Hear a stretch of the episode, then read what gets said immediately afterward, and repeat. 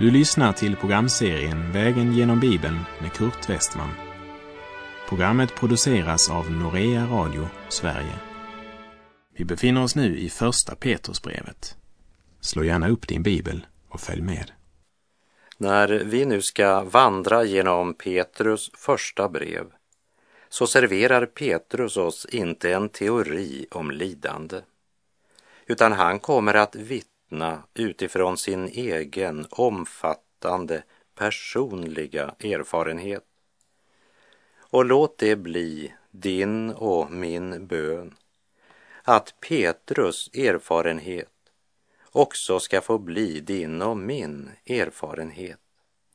Nämligen denna, att det finns inte någon nöd så stor eller något mörker så stort att inte solarnas sol till sist ska stråla över alla dem som förblev hos Jesus. För ett Guds barn är långfredagen aldrig det sista. Finalen för ett Guds barn blir en underbar, härlig påskmorgon i uppståndelsens ljus med en förhärligad kropp. Petrus talar om den troendes lidande, men också om den troendes trygghet. Tryggare kan ingen vara än Guds lilla barnaskara. Det finns många kristna bekännare som sällan har känt sig vissa om sin frälsning. De saknar frälsningsvisshet och därmed känner de inte heller någon överflödande glädje och frid. Den gamla danska prästen Fibiger frågade en man om han var frälst. Tja, ja, jag hoppas då det, svarade han. Fibiger räckte honom sin bibel och svarade med myndig stämma. Visa mig var i bibeln det står att vi ska nöja oss med ett kanske när det gäller vår frälsning. Den må du få visshet om. Någon har svårt att finna frälsningsvisshet därför att de söker i sig själva istället för att tro Guds ords vittnesbörd. Andra saknar frälsningsvisshet helt enkelt därför att de inte vill bryta med synden utan använder nåden som en ursäkt för att fortsätta synda. Och då är det ju naturligt att de inte har någon visshet. Reformatorn Luther sa att utan omvändelse och sann bättring tillägna sig tröst av Guds nådelöften är en död tro.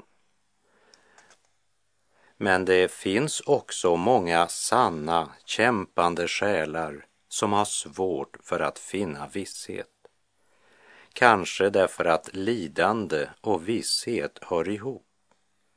Och många är redo att göra vad som helst för att slippa lida samtidigt som man gärna vill ha större visshet. Men här givs inga genvägar. Men det underbara är att när lidandet och vissheten förenas skapar det glädje. Det har vi svårt att tänka oss, men så är det. Låt oss lyssna till Petrus, aposteln som talar om lidandet och om vissheten i hoppet. Och kom ihåg att Petrus talar av personlig erfarenhet. Det är inga svävande teorier han serverar. Vi läser i Petrus första brev kapitel 1, vers 1. Från Petrus, Jesu Kristi apostel, till de utvalda som lever kringspridda som främlingar i Pontus, Galatien, Kappadokien, Asien och Bitynien. Först lägger vi märke till hans namn, Petrus, klippan. Det är en före detta förnekare som blivit en klippa som skriver.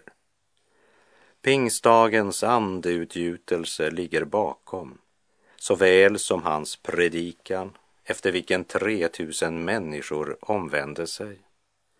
Han har blivit arresterad och satt i fängelse. Han har utsatts för hot och misshandel. Men tiden då han försöker komma undan lättare genom att ljuga och förneka Jesus, den är förbi. Han har valt att följa Jesus, vad det än ska kosta honom. Han vet att en brutal död ligger framför. Petrus är en man som vet vad han pratar om och han talar i egenskap av Jesu Kristi apostel. Kära vän som lyssnar, jag måste erkänna att jag inte alls är imponerad av professorer från olika teologiska fakultet som har liten om alls någon erfarenhet som församlingsföreståndare men som spinner ihop sina små teorier för att förbereda den unge mannen för hans tjänst. De anar lite av vilka problem som kan möta i pastorns eller föreståndarens tjänst eftersom de inte har någon erfarenhet. De vet inte vad det vill säga att verkligen lida för Kristus.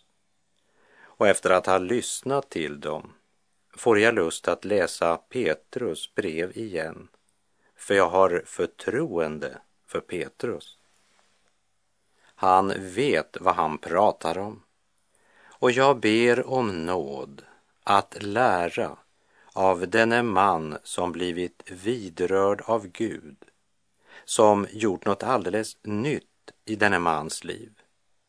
Och Petrus smärtfulla erfarenheter, nöd, lidande och smärta gör att det är personliga erfarenheter han delar med sig av. Han presenterar sig som Jesu Kristi apostel, varken mer eller mindre. Det är allt han påstår sig vara. Jesu Kristi apostel. Han påstår sig inte ha någon särställning bland apostlarna. Samtidigt kan det vara nyttigt att påminna oss att när det kom ner några från Judeen som började lära att man inte kunde bli frälsta om man inte lät omskära sig enligt Moses sed. Då reste Paulus och Barnabas till Jerusalem för att överlägga med apostlarna om denna stridsfråga.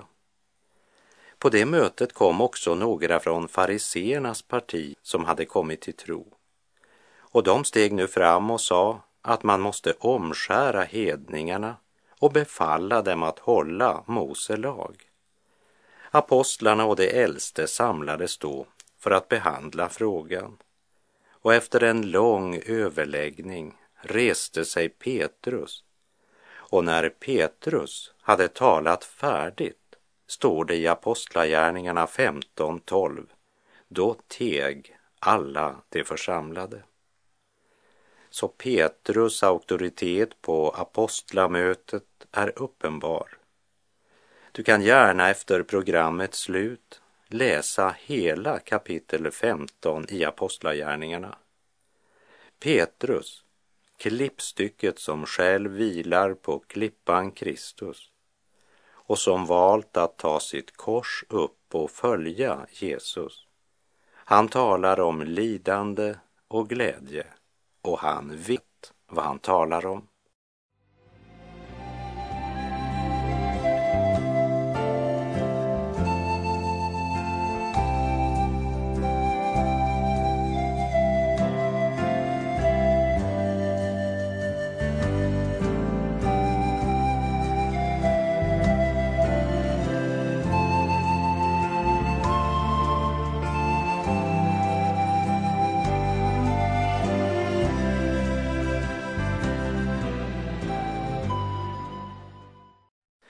Petrus skriver till de utvalda som lever kringspridda som främlingar i Pontus, Galatien, Kappadokien, Asien och Betynien.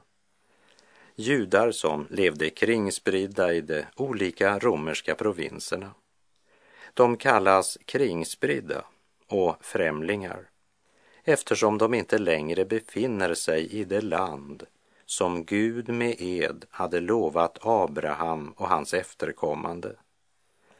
På grund av förföljelse och andra orsaker hade de blivit spridda runt hela det romerska imperiet. Och om du tar fram en karta ska du upptäcka att alla platser Petrus nämner finner du i mindre Asien, det område som idag kallas Turkiet. Du kanske minns att Paulus på sin andra missionsresa försökte ta sig till Bitynien, men Guds ande hindrade honom att resa dit. Personligen tror jag att Simon Petrus redan hade förkunnat evangeliet där och den helige ande önskade sända Paulus dit där man aldrig hade hört evangeliet. Paulus var hedningarnas apostel medan Petrus var apostel för de judar som vände sig till Kristus i tro. Låt oss komma ihåg att den första nytestamentliga församlingen bestod av fler judar än hedningar. Hör vad Petrus har att säga till dessa som bekänt Jesus som Herre och Messias. Vi läser i Petrus första brev kapitel 1, vers 2. Ni är av Gud, Fadern, förutbestämda till att helgas genom Anden, så att ni lyder och blir bestänkta med Jesu Kristi blod. Må nåd och frid i allt rikare mått komma er till del. Petrus leder oss genast ut på trons läromässiga djup. Treenighetens doktrin förkunnas kristallklart av Gud Fadern, förutbestämda till att helgas genom Anden, bli bestänkta med Jesu Kristi blod. Här möter vi både Fadern, Sonen Jesus och Anden som utför sin gärning i våra liv.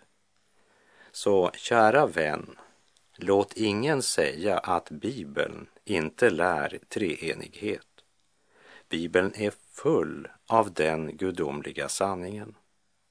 Det vore dumt att kalla Petrus för en obildad eller olärd fiskare. Han är en man med rik erfarenhet från arbetslivet. Han hade praktiserat som fiskare. Han har gått i tre års bibelskola som sannerligen var mer än bara teoretisk undervisning. Med Jesus som rektor och Guds ord som studiebok, både teoretiskt och praktiskt. Och förutom den genuina utbildningen vid den bästa bibelskola som någonsin existerat på vår jord så var han utrustad med kraft ifrån höjden till att vara Jesu vittne. Det sista Jesus nämner innan han lyftes upp var den helige Andes gåva. Så det var uppenbart mycket viktigt för Jesus. Och det som är viktigt för Jesus borde vara viktigt för oss. Hör Jesu, vår frälsares ord i Apostlagärningarna 1, vers 8. Men när den helige Ande kommer över er ska ni få kraft att bli mina vittnen i Jerusalem och i hela Judeen och Samarien och ända till jordens yttersta gräns. Och så står det i versen efter. Då han hade sagt detta såg de hur han lyftes upp och ett moln tog honom ur deras åsyn. Så det sista Jesus säger är att påminna om den kraft från höjden som Gud hade lovat utrusta sina vittnen med. Och utan denna kraft blir vår tjänst bara verksamhet, strävan och organisationsbyggande istället för förvandlade liv, glädje och frid i den helige Ande. Låt oss lyssna till Petrus vittnesbörd, för han talar med insikt och kännedom om saker som de flesta av oss inte vet så väldigt mycket om. Petrus säger att vi är av Gud förutbestämda till att helgas genom Anden. Du är förutbestämd till att helgas genom Anden så att du lyder och blir bestängt med Jesu Kristi blod. Den utkårelse som grundar sig på Guds fria nåd i kraft av Jesu Kristi försoningsdöd på Golgata och segerrika uppståndelse måste förverkligas i våra liv genom ett inre avskiljande. Det är en del av vår helgelse och den verkas av Guds helige ande och en av dess frukter heter lydnad. Att höra sanningen och sedan göra så som det blivit oss uppenbarat av Guds helige ande. När vi får en sanning uppenbarad av Gud så är det något som förpliktar. I Hebreerbrevet 10, verserna 26 och 27 står det men om vi syndar med vett och vilja sedan vi fått kunskap om sanningen finns det inte längre något offer för våra synder utan en fruktansvärd väntan på domen och en förtärande eld som skall uppsluka motståndarna. Man kan inte höra Guds evangelium och sedan fortsätta att leva som förut. Guds ord säger att vi av Gud, Fadern, är förutbestämda till att helgas genom Anden, så att ni lyder och blir bestänkta med Jesu Kristi blod. Låt mig påminna om att helgelse alltid hör ihop med Kristus. Därför skriver också Paulus till de troende i Korint honom har ni att tacka för att ni är i Kristus Jesus, som Gud för oss har gjort till vishet, rättfärdighet, helgelse och återlösning, för att det ska ske som står skrivet. Den som berömmer sig ska berömma sig av Herren. Kristus, som Gud för oss har gjort till helgelse, så inför Gud kan vår ställning inte bli bättre. Men när helgelse omtalas i samband med den helige Andes verk i våra liv så är det inte vår ställning inför Gud i Kristus det talas om, men om det Guds verk i våra liv som kan ses och märkas av våra medmänniskor. Petrus säger den helige Ande är inte bara ansvarig för vår pånyttfödelse, men med denna födelse börjar han också en gärning i våra liv, vars frukter blir uppenbara för våra medmänniskor. Det handlar om andlig växt och mognad. Tyvärr är det många av Jesu bekännare som förblir andliga babyer hela livet i Första Korinterbrevet 3, vers 1 säger Paulus till de troende i Korint. Bröder, själv kunde jag inte tala till er som till andliga människor, utan som till kötsliga människor, spädbarn i Kristus.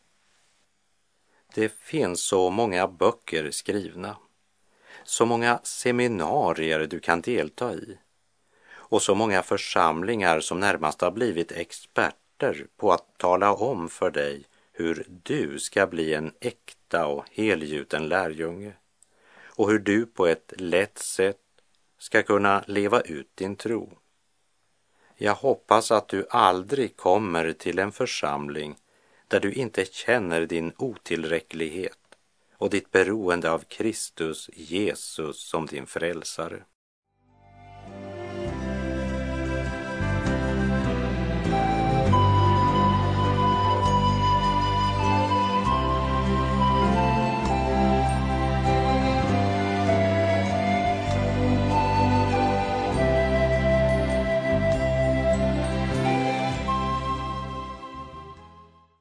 Petrus säger att vi är av Gud, Fadern, förutbestämda till att helgas genom Anden, så att ni lyder och blir bestänkta med Jesu Kristi blod. Och så utbrister han, må nåd och frid i allt rikligare mått komma er till del. Det påminner om den bön och önskan Paulus hade för de troende i Efesus och som han uttrycker så här i Efeserbrevets tredje kapitel, verserna 16 till och med 19. Jag ber att han i sin rika härlighet ska ge kraft och styrka åt er inre människa genom sin ande och att Kristus genom tron ska bo i era hjärtan och ni blir rotade och grundade i kärleken. Ni ska då tillsammans med alla de heliga kunna förstå bredden och längden och höjden och djupet och lära känna Kristi kärlek som går långt utöver vad någon kan förstå. Så skall ni bli helt uppfyllda av all Guds fullhet bli helt uppfyllda. Det är Paulus bön. Nåd och frid i allt rikare mått är Petrus bön. Nåd och frid. Utan Guds nåd kommer du aldrig att erfara Guds frid. Och ska du bevaras i den friden måste den helige Ande få utföra sitt verk i ditt hjärta. Guds helige ande ger dig en helt ny livshållning. Hela livet får en fullständigt ny inriktning. Nu önskar du av hjärtat att göra Guds heliga vilja. Och det handlar inte bara om en känsla eller upplevelse, men det får konkreta utslag på livets alla områden. I Efeserbrevet 4 vers 30 varnar Paulus och säger bedröva inte Guds helige ande. När vi börjat vandringen med Jesus så finns det varje ny dag två olika utvecklingsmöjligheter. Att nåd och frid i allt rikligare mått kommer oss till del och att vi blir fyllda av all Guds fullhet. Eller att vi bedrövar Guds helige ande. I Romarbrevet 8, verserna 5 till och med 9 läser vi. Det som lever efter sin kötsliga natur tänker på det som hör till köttet. Men det som lever efter anden tänker på det som hör till anden. Köttets sinne är död men andens sinne är liv och frid. Köttets sinne är fiendskap mot Gud. Det underordnar sig inte Guds lag och kan det inte heller. Det som följer sin syndiga natur kan inte behaga Gud. Ni däremot lever inte efter köttet utan efter anden eftersom Guds ande bor i er. Den som inte har Kristi ande tillhör inte honom. Jesus om dig vill jag sjunga, du som är blodlöste fången. Lärde mitt hjärta den sången, lärde mig sjunga om dig.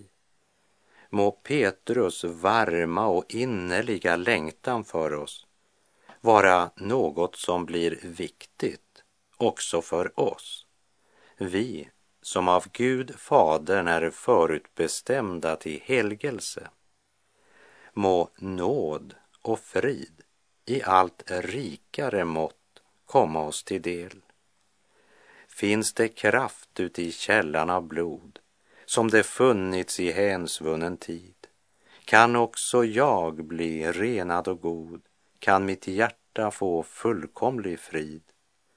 Finns det kraft som det funnits förut till att stödja en stapplande svag, eller har väl den kraft tagit slut som ger seger i striden idag?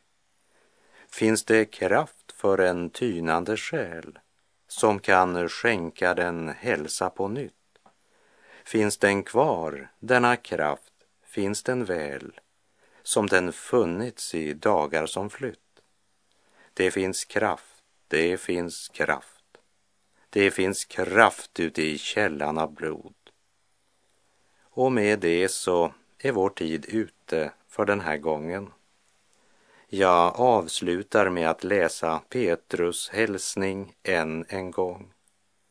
Ni är av Gud, Fadern, förutbestämda till att helgas genom Anden, så att ni lyder och blir bestänkta med Jesu Kristi blod. Må nåd och frid i allt rikare mått komma er till del. Ja, kära lyssnare, må Guds nåd och Guds frid i allt rikare mått komma dig till del så du blir uppfylld av all Guds fullhet. Herren vare med dig.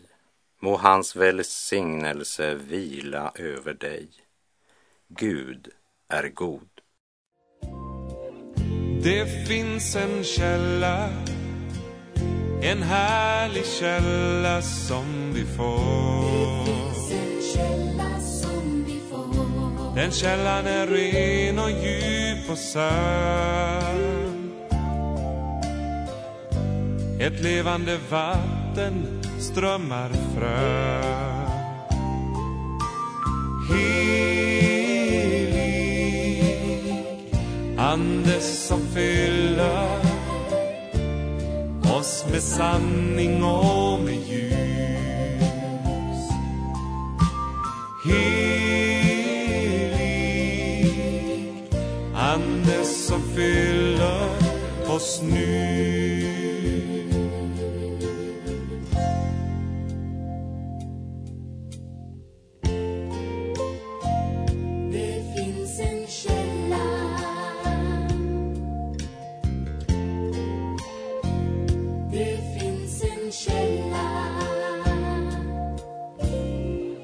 Den källans vatten ger liv och strömmar ständigt fram. Och när vår egen kraft har slut den källan sinar aldrig ut. Helig Ande som fyller med sanning och